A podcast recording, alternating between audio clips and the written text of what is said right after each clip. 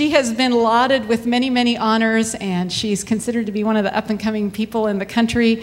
But one thing I have grown to appreciate about her over the course of the weekend um, is her heart for telling the story of God's Word and explaining it in a story form. It's so refreshing, and the things that I've learned over the course of this weekend. And like Albert and Ray, who were here the previous weekends, Margaret has a tremendous love for the church. And for those of us who are in the pews every week, studying the Bible and wanting to grow, she has a tremendous love and a desire to help us in that journey. So, would you please welcome Margaret Feinberg?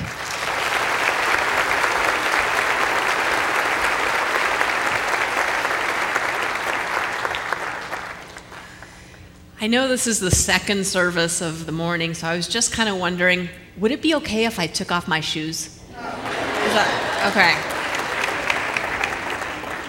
Because more and more I find God's Spirit simply saying, You be you and you be mine. And when I am most fully myself and most fully His, I am in the best possible place. And this morning, what I wanted to do was share a little bit of a journey that I've been on over the course of the last few years that actually began more than a decade ago. I was living in my home state in Colorado when I got a call from my aunt up in Sitka, Alaska, that my uncle had gone out scuba diving, and when he came to the surface, he was dead. And it turned her world upside down and she desperately needed help from someone in the family with her B&B. Being one of the only people with a flexible schedule, I traveled up to help her several summers.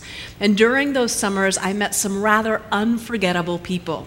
One of whom was a tall, strapping, six foot eight Alaskan by the name of Leif.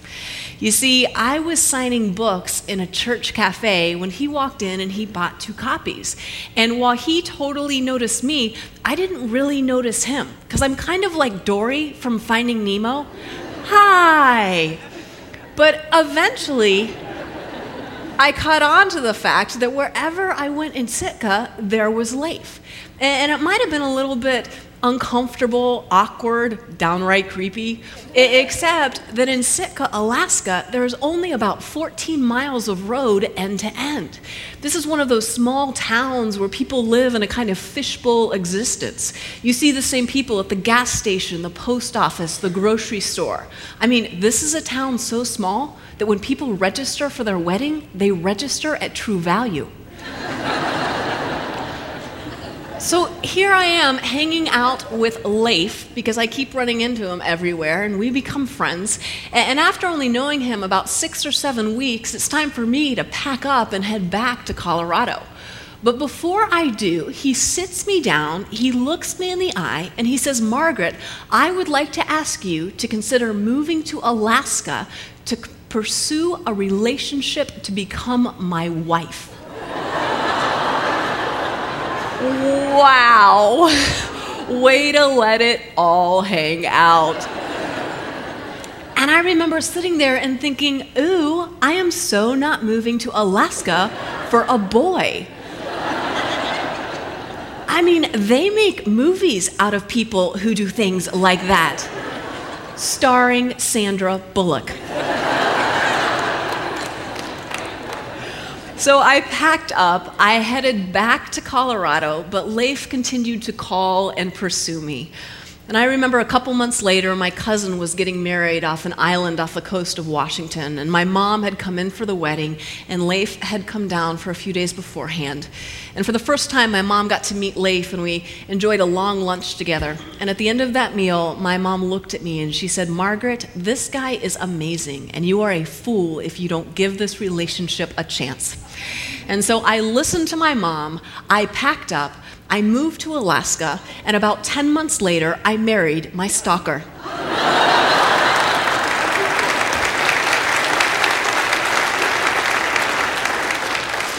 And the tall, six foot eight Alaskan, whom you'll see by the book table on your way out, is the man whom I love and I serve and I adore. But the second unforgettable person who I met during those summers in Alaska was one of the guests who came through the bed and breakfast, and her name was Lynn. And one morning, over fresh salmonberry scones and hot coffee, we were talking about life when I randomly asked her what she did in her free time. And she said, I am a shepherdess. And I was like, A what? And she said, A shepherdess. Like you take care of sheep? Yeah. In your backyard? Like, I'm trying to imagine what does this look like? And she began to describe how near her home in Portland, Oregon, she had both an upper and a lower field. And she took care of several dozen sheep. This was her passion, her pastime, what she loved to do. And as she is talking, I am instantly having several scriptures flash through my mind. But I so don't want to sound like one of those people.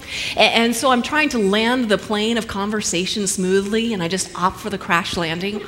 And I'm like, sometimes I read this book called the Bible. And in it, there is this author named John and around mm, chapter 10, he describes how God is like a shepherd and we're like sheep. And just as a shepherd cries out to the sheep and the sheep come running, so too God cries out to us and we have the opportunity to respond in obedience. Does that really happen when you're spending time with your flock? And she says, yes. And then she begins to describe the day in, day out care for her animals. And as she is talking, my spirit is just coming alive. Well, that morning conversation eventually came to a close, and it was time for me, uh, for her to go on to the next stop in her tour of Southeast Alaska. But before she left the bed and breakfast, she looked at me and she said, Margaret, you seem to be really interested in this whole concept of sheep and shepherding and spirituality. And I've actually been collecting magazine and newspaper articles on this very topic. Would you like me to send them to you? And I said, Yes. But I honestly thought that she would forget. Because how often have I made well meaning promises and completely dropped the ball? And yet, about four weeks later, I received an envelope in the mail. And when I opened it, there was this manila folder inside and this collection of articles and news clippings. And as I am reading them, again, my spirit is coming alive. And as I'm reading and as I'm studying, I'm thinking, one day I have got to write about this. Well, that was more than a decade ago. Multiple moves for Leif and I, not only within the great state of Alaska, but also back to my home state of Colorado, where I can honestly say it's good to be back in America. And a couple of springs ago, I was going through one of the drawers in my office desk when I stumbled upon that file of articles from Lynn. And as I began reading them, I thought, now is the time to write about this. But how to track down Lynn? I mean, how to track down a woman who I had only met once more than a decade ago? Well, I decided to use a little device invented by Al Gore, better known as the internet and a search engine by the name of Google. And I managed to track down Lynn, find her phone number, and I cold called her. The conversation sounded something like this. Hi, my name is Margaret, and I met you more than a decade ago when you were touring through Southeast Alaska and you stayed in my aunt's bed and breakfast in Sitka, and over hot scones and coffee we talked about sheep. Do you remember me? And she's like, No. And I'm thinking, Awesome. But by the end of that conversation, she was gracious enough to extend an invitation for my husband Leif and I to travel up and spend time with her and her flock at her home outside of Portland. From there, we traveled to Nebraska to spend time with a farmer, to southern Colorado to spend time with a beekeeper, and finally to Napa Valley, California, where we spent time with a vintner or a grape grower. And with each of these individuals, I opened up the scripture and I asked, How do you read these passages? Not as theologians, but in light of what you do every day. And their answers changed the way that I read the Bible forever.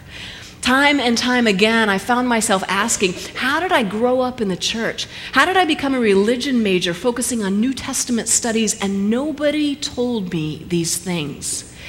This journey became the foundation for a book and a Bible study called Scouting the Divine My Search for God in Wine, Wool, and Wild Honey. Why scout the divine? Because I don't know about you, but there are a whole lot of mornings that I go to read this book And I study the stories and I read the passages and I want to connect, really, I do. And yet they feel thousands of years old, thousands of miles away, distant cultures. And as much as I want to connect, all too often I find myself closing the book more spiritually hungry than when I began reading. The picture that I have in my mind's eye is of that of a huge panel of stained glass. And it's like over time the dust has collected, and how desperately I need the Holy Spirit to come in and to wipe away that dust so that I can once again stand in wonder and awe of all of who our God is and all that He has done. And so this morning, I just wanted to share just a couple of the gems that I discovered in my journey of scouting the divine. And the first came rather early. Because I knew that before I ever got on a plane to go and spend time with Lynn, that I had some homework to do.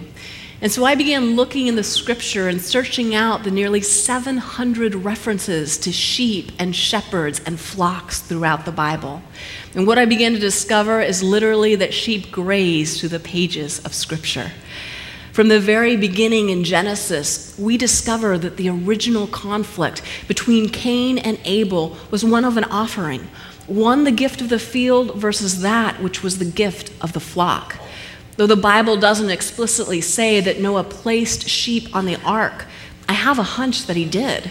Why? Because many of his descendants, some of Israel's greatest leaders, all took care of sheep.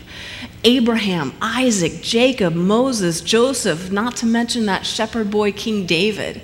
Sheep and shepherding imagery appear throughout the Old Testament, right into the New where at the birth of Christ, it's the shepherds who are on that very short RSVP list to the infant's birth.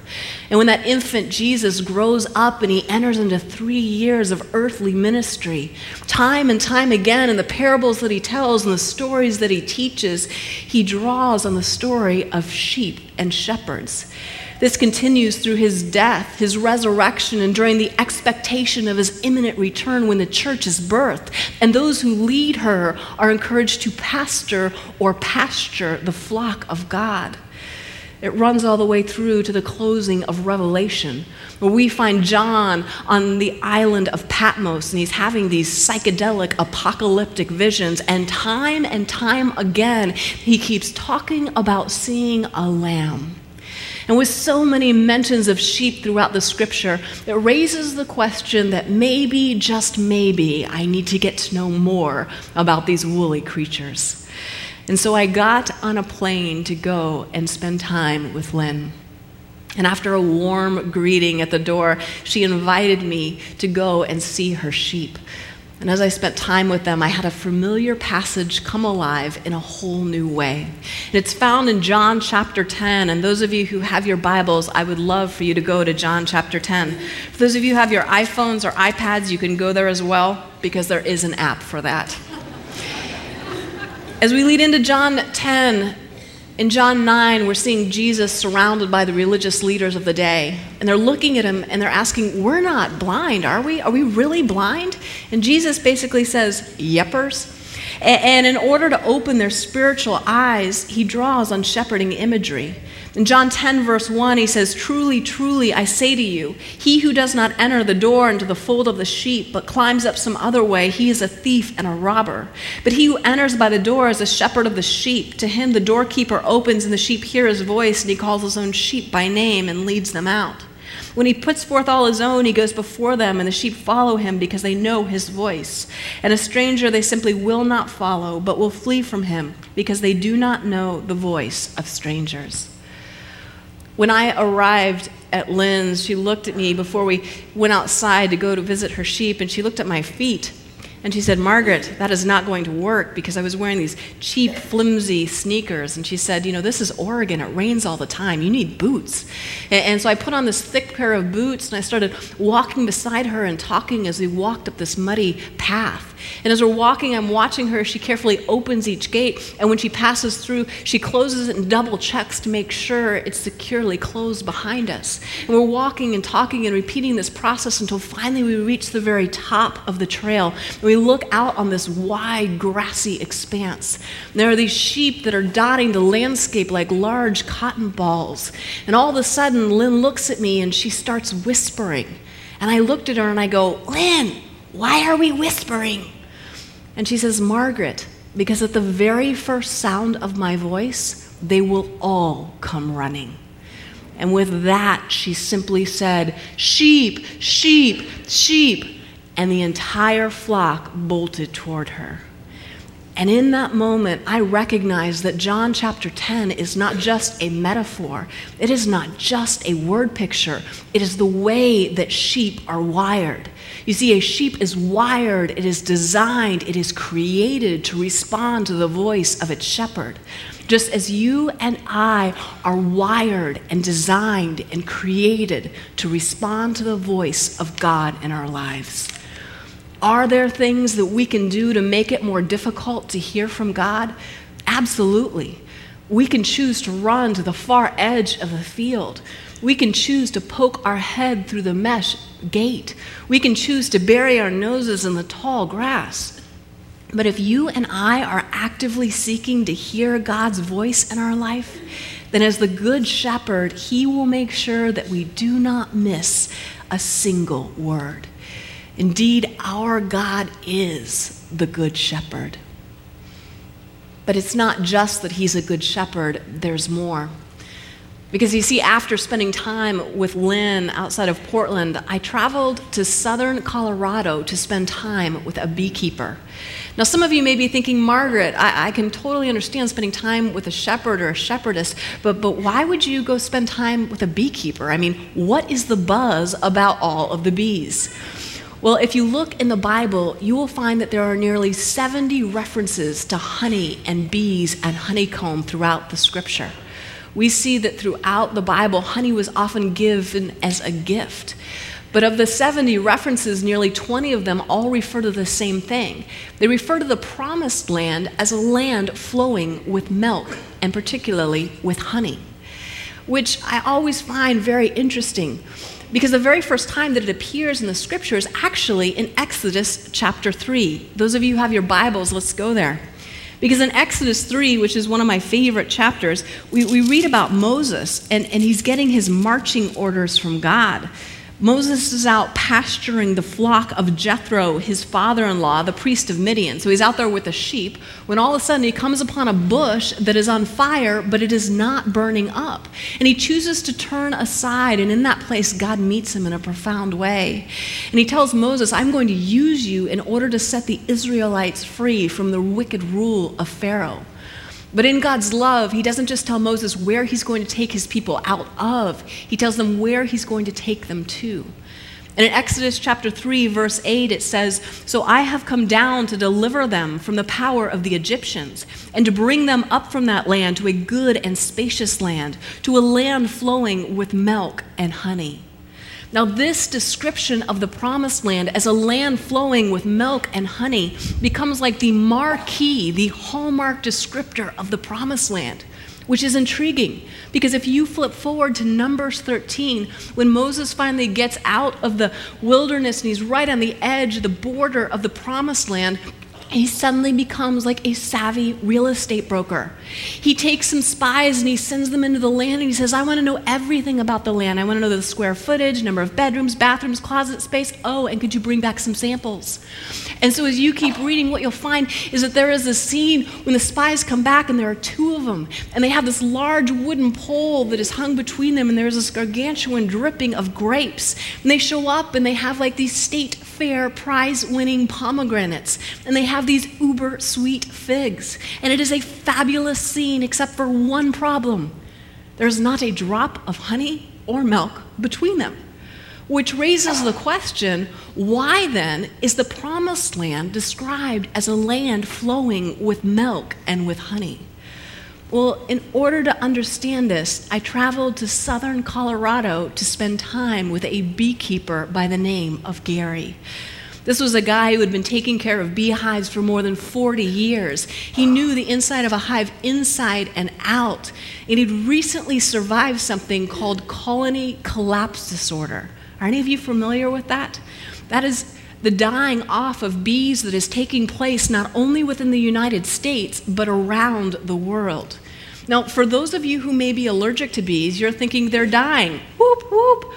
And I would totally be with you, except for one little problem. Bees are essential to many of our food supplies. So, for instance, without bees, we don't get almonds, which is painful here in California.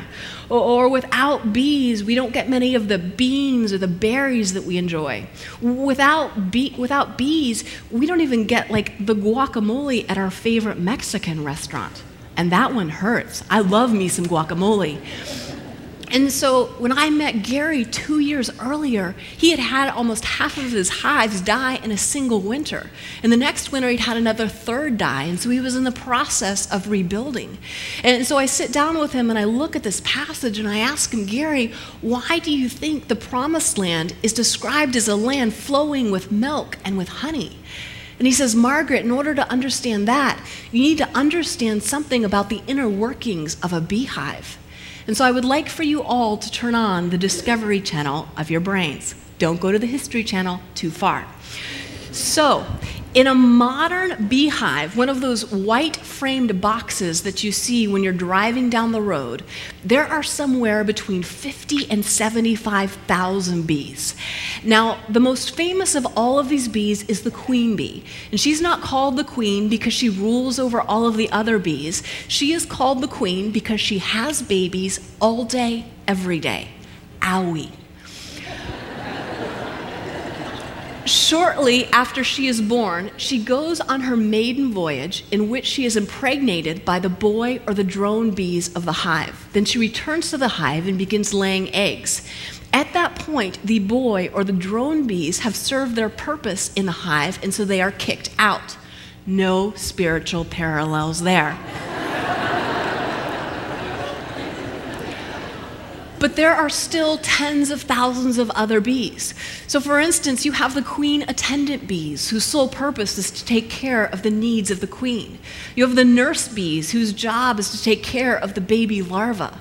You also have the hunter gatherer bees, who fly far and wide in order to bring the pollen and the nectar back to the hive. You also have the water gathering bees, which I've always found intriguing because I've never seen a bee flying with like a five gallon bucket. And so, if your job is to gather water and you're a bee, you fly out and you find a water source and you drink as much as you possibly can, and then you come back to the hive and you go bleh, bleh, and you hope that the five second rule doesn't apply. But then there are the fanning bees, and these are the bees who will stand in front of that little pool of water and they will flap their wings. And on a particularly hot day, they will create a natural air conditioning system. And on a particularly cold day, they will stand there not in front of that pool of water and they will create a natural heating system. Which is why, if you go and you visit a beehive in the cold winters of Alaska or in the hot summer sun of Phoenix, Arizona, you will always find the interior of of a beehive being maintained at about 96 degrees. And all I'm thinking is, how awesome is our God? But that's not all because there are other bees. For instance, some of my favorite are what they call the guard bees, or what I have appropriately nicknamed the Charlie's Angels bees. And these are the bees that hang outside of a hive and they protect the golden treasure from intruders who might want to steal it. There are also my absolute favorite bees, which are the mortuary bees. And I imagine these guys with like black capes and black hats and like the junior birdman like outfit on. And their sole purpose is to remove the death and the disease from the hive.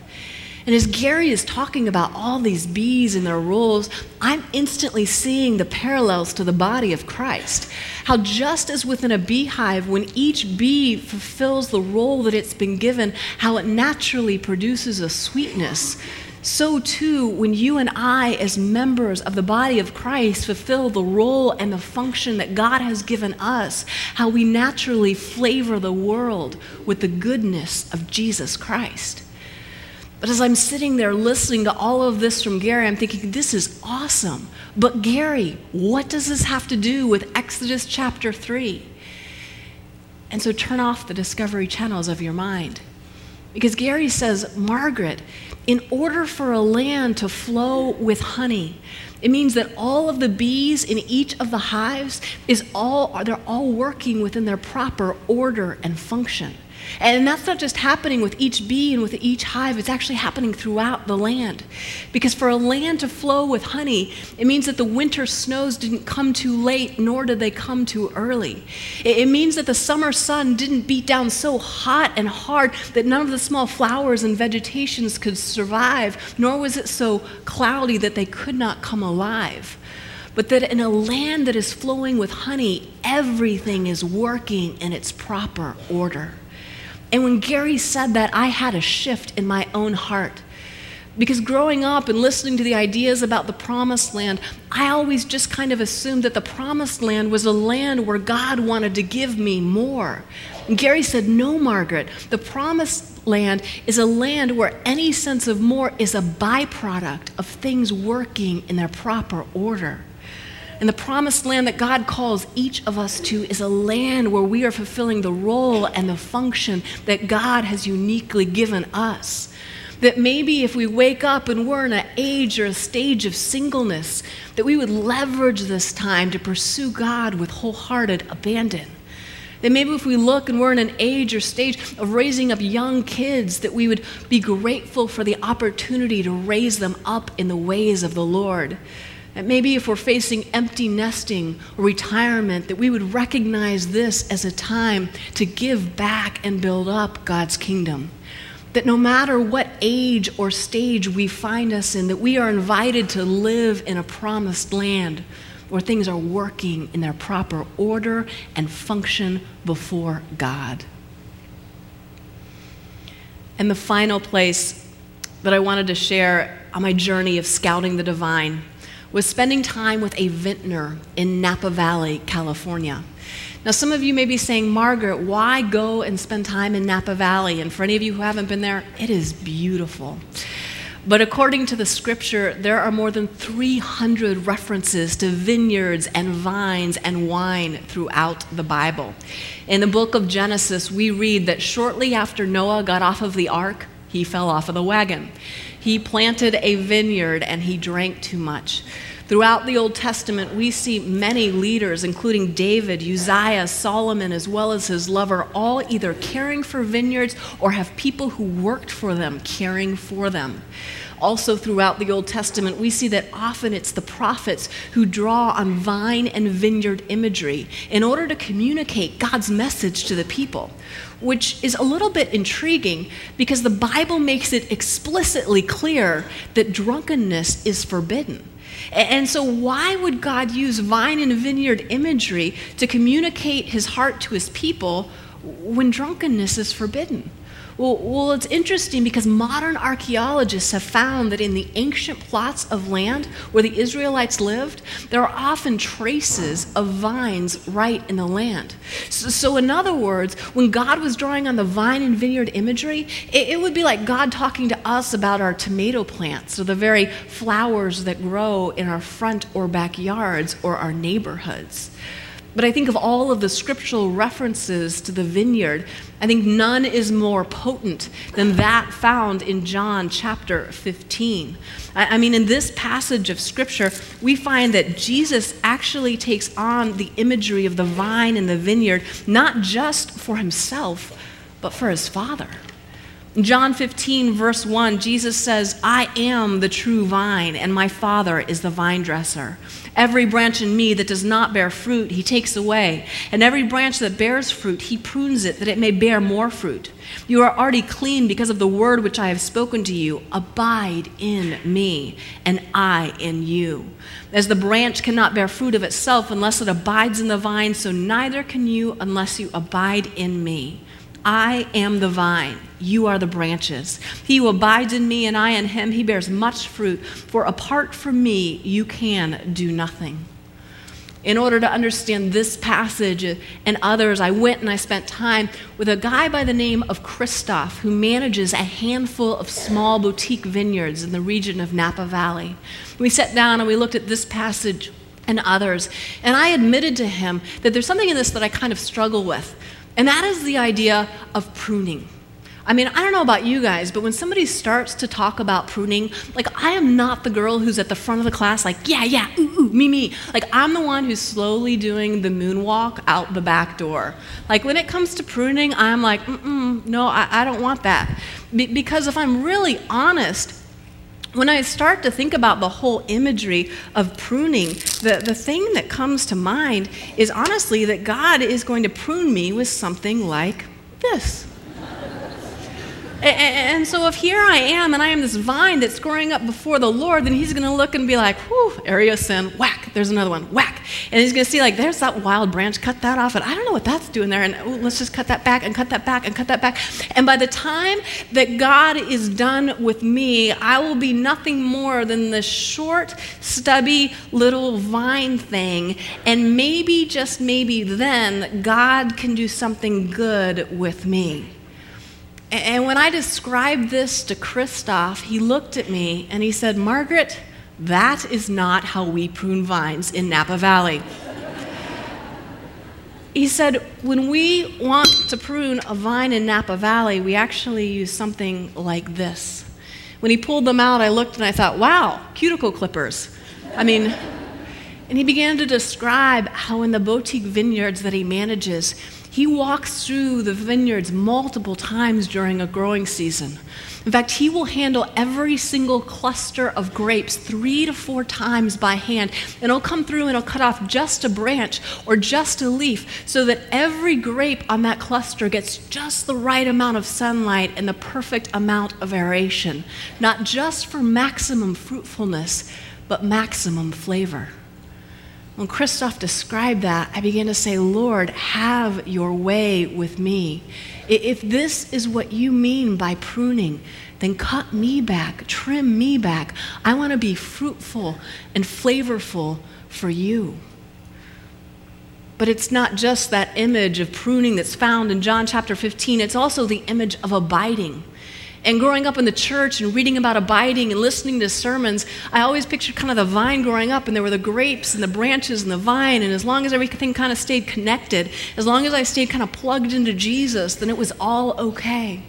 And while that's true, as I spent time with Christoph and began to understand more about viticulture, the art and science of growing grapes, I began to see things from a little bit of a different perspective understanding a little bit more of the depth of what it means to abide in Christ. Christoph explained to me that if you want to grow great grapes, you want to start a vineyard, that you actually don't use seeds, you use shoots of previous vines. That very first year, when you're going to grow a vineyard, you go and you plant those shoots and they start to grow up.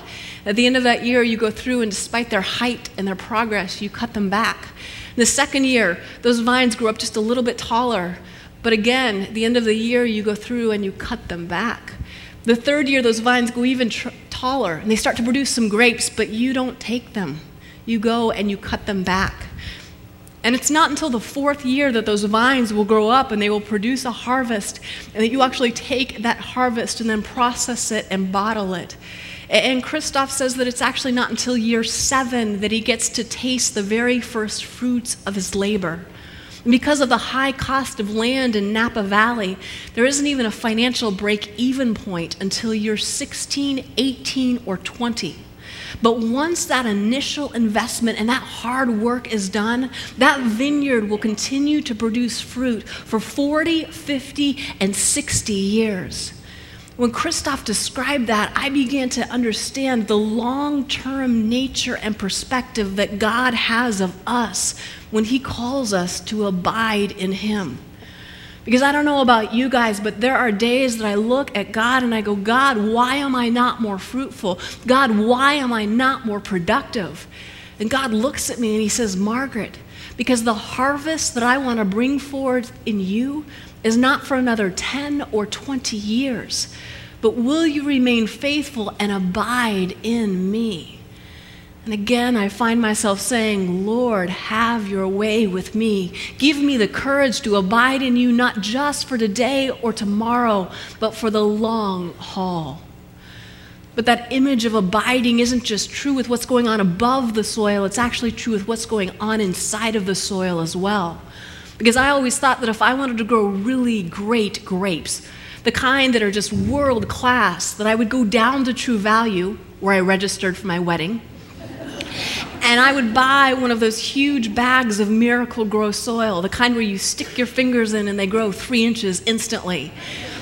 When I described this to Christoph again, he said, Margaret, that is not how we grow grapes in Napa Valley. And he said, if you want to grow incredible grapes, the kind that the critics will love, the very best grapes in the world, you do not want rich, lush soil. You actually want rocky, difficult, stony soil. Because it's the stones and the rocks that put the strain on the roots that give the grapes their incredibly rich flavor. Did you know that there is a winery over in France in which they grow their grapes in 75% gravel? And there are days that the vintner will go out, he'll look at the vine and he will say, It is not rocky enough. And he will actually take a stone and plant it next to the vine. When Christoph described this, I began to look at my own life. Because I don't know about you, but I know that I have stones in my life. I have those difficult areas, those places where I have cried out to God. I have begged God a thousand times over to make the stone go away, and it does not budge. And it's like in those moments, the Holy Spirit is saying to me, Margaret, do you not know that that stone, that difficult area, it's the very thing I'm going to use to produce the flavor of my Son in you? And again, I find myself saying, Lord, have your way with me. You are the master vintner. Prune me. Remind me of the importance of abiding in you. Why does God reveal himself in so many different metaphors? I think one of the reasons is simply that there is no single metaphor that can contain our awesome and marvelous God. But I think a second reason that God reveals himself in so many different metaphors is I don't know about you, but there are a whole lot of days that I need to know God in each of these ways. There are days that I need to be reminded that God is the Good Shepherd, that I was wired and designed and created to hear His voice, and that I need to know that He hears mine. There are days in life and in ministry that, like the beehive, I just feel like I am flapping my wings. And I need to be reminded that if I will just stay true to the role and the function that God has given me, that He is doing something greater through the body of believers than I can ever imagine. And there are other days that I need to be encouraged to submit to the pruning that God wants to do in my life. The cutting back, the trimming, that though it seem painful for the moment, is that which brings back and forth a harvest of righteousness and savor the reminder that abiding in Christ is not just for today or tomorrow, but it is for an entire lifetime.